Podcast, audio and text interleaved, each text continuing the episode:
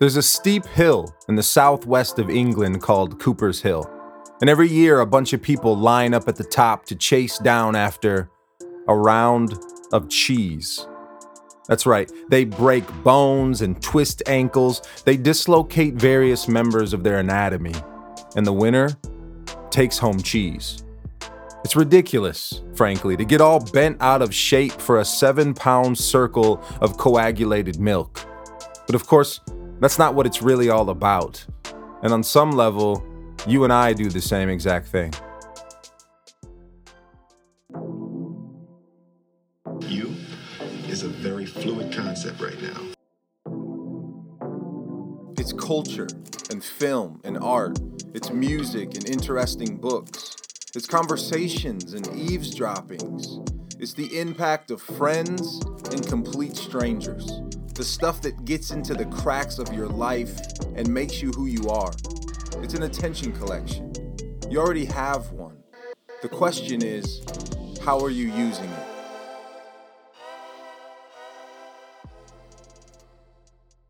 Hey, friends.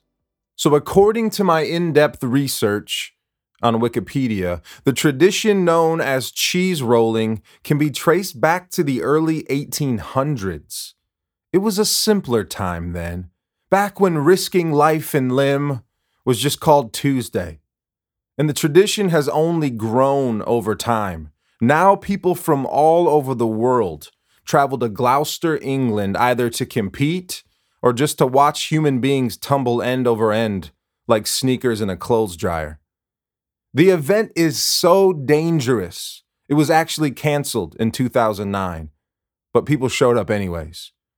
I imagine these people stumbling in, saying something like, You'll pry this round of cheese from my cold, dead hands.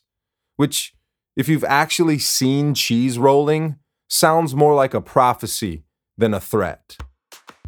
If you're a real weirdo and that description whet your appetite, you can actually watch this blood sport on Netflix on a show called We Are the Champions.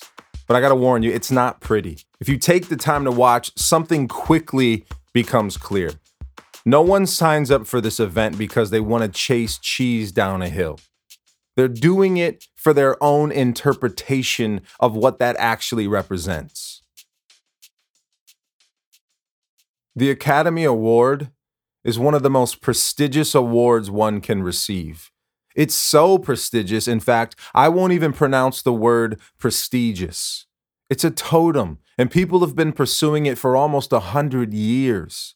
It's a symbol of excellence. It's an achievement that sets people apart. It's like getting a golden key to walk in a room that few people ever see.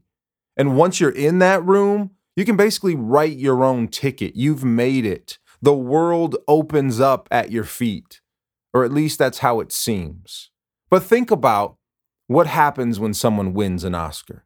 They stand up and kiss one or two people, they get a little weepy, and then they walk down the aisle, passing a room of ridiculously wealthy people, talented peers, and they climb the stairs to stand under stage lights, being watched by millions of people on television, to be handed a golden statue of a bald, naked guy. And yet, most of us watch this unfold in the privacy of our own homes, sitting on the couch in our pajamas, eating way too many snacks, and we don't find it one bit ridiculous. Because we know, even though this event is totally contrived and often skewed, by the way, hashtag Oscars so white, it's not about the statue. The statue is just the physical representation of something else. These artists, whether they be filmmakers, actors, designers, editors, they have given up so much. They've given months or even years of their lives.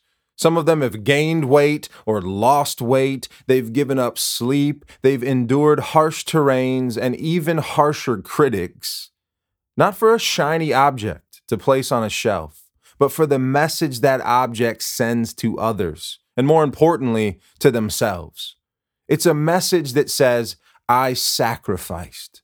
I've given so much to my craft. It's a message that ups someone's status. Nothing is the same after you won an Oscar, for instance. It's a message of affirmation. Finally, I feel affirmed. I feel like what I've given so much for has been validated. I have arrived. When I look at that naked bald guy on my shelf in my office, sometimes it's a form of vindication. You doubted me, and yet here I am. And yet, in the back of our minds, we know this whole thing, this whole red carpet, fancy night out is entirely made up. Because receiving an Oscar does not mean you're more talented than any of the people off off Broadway. And by the way, not receiving an Oscar says nothing of your talent or deservedness either. I'm thinking of Sam Elliott. I'm thinking of Angela Bassett. I'm thinking of Samuel L. Motherfucking Jackson. Glenn Close. These people have been acting for 300 years, and they have yet to hear their name called to stand on stage and clutch that golden statue. Does that mean they aren't just as much deserving as anyone else who's ever stood there? Of course not. And at the end of the day, an Oscar isn't that different from a circle of Gloucester cheese. And some people kill themselves chasing after it. So let's travel back to Cooper's Hill. Women and men don't line up at the top of that hill every year to chase cheese. They just don't. Some of them are chasing status, they're chasing recognition. Some are just chasing an adrenaline rush. They want to do something that makes them feel alive, even though it means they might not be at the end of the race. Some of them are chasing approval as twisted as that might seem. Some just want the bragging rights, the honor to be able to clutch that cheese and hold it above their heads and say, I did this. That might seem ridiculous to you. It seems a little ridiculous to me, but let's talk about me. Let's talk about you. Most of us are chasing something, but none of us are chasing the thing we're actually chasing. We're chasing what it represents. Some of us are chasing money, but we're not chasing dollars and cents. We're not chasing things we can stack up in our bank accounts.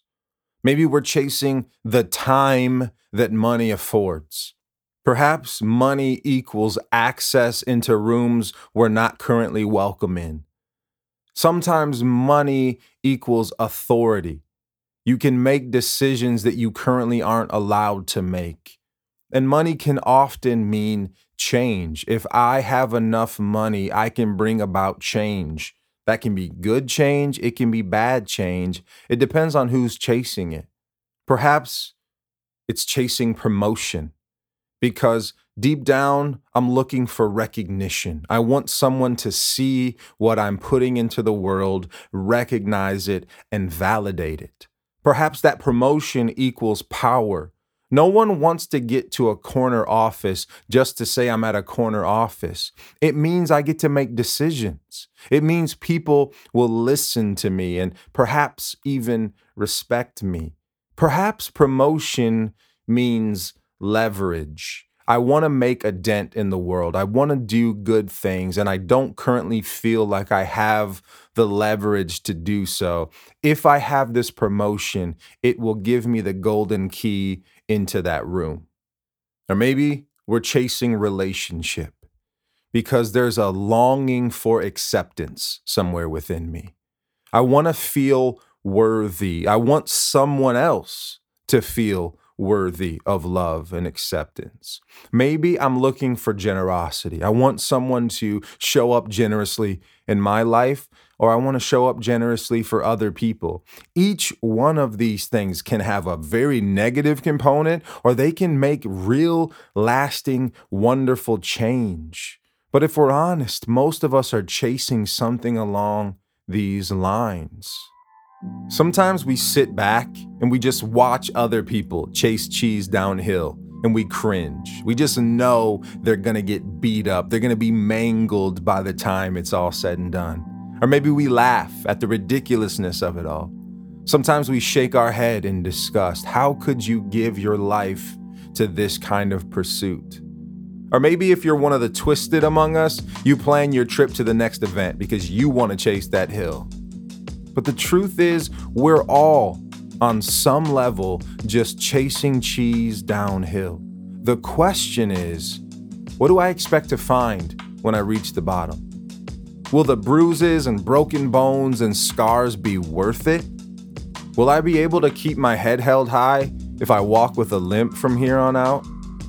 Did I make a difference? Did I inspire? Or was I just another cautionary tale? It's okay to chase the cheese, and even that sentence sounds absolutely ridiculous.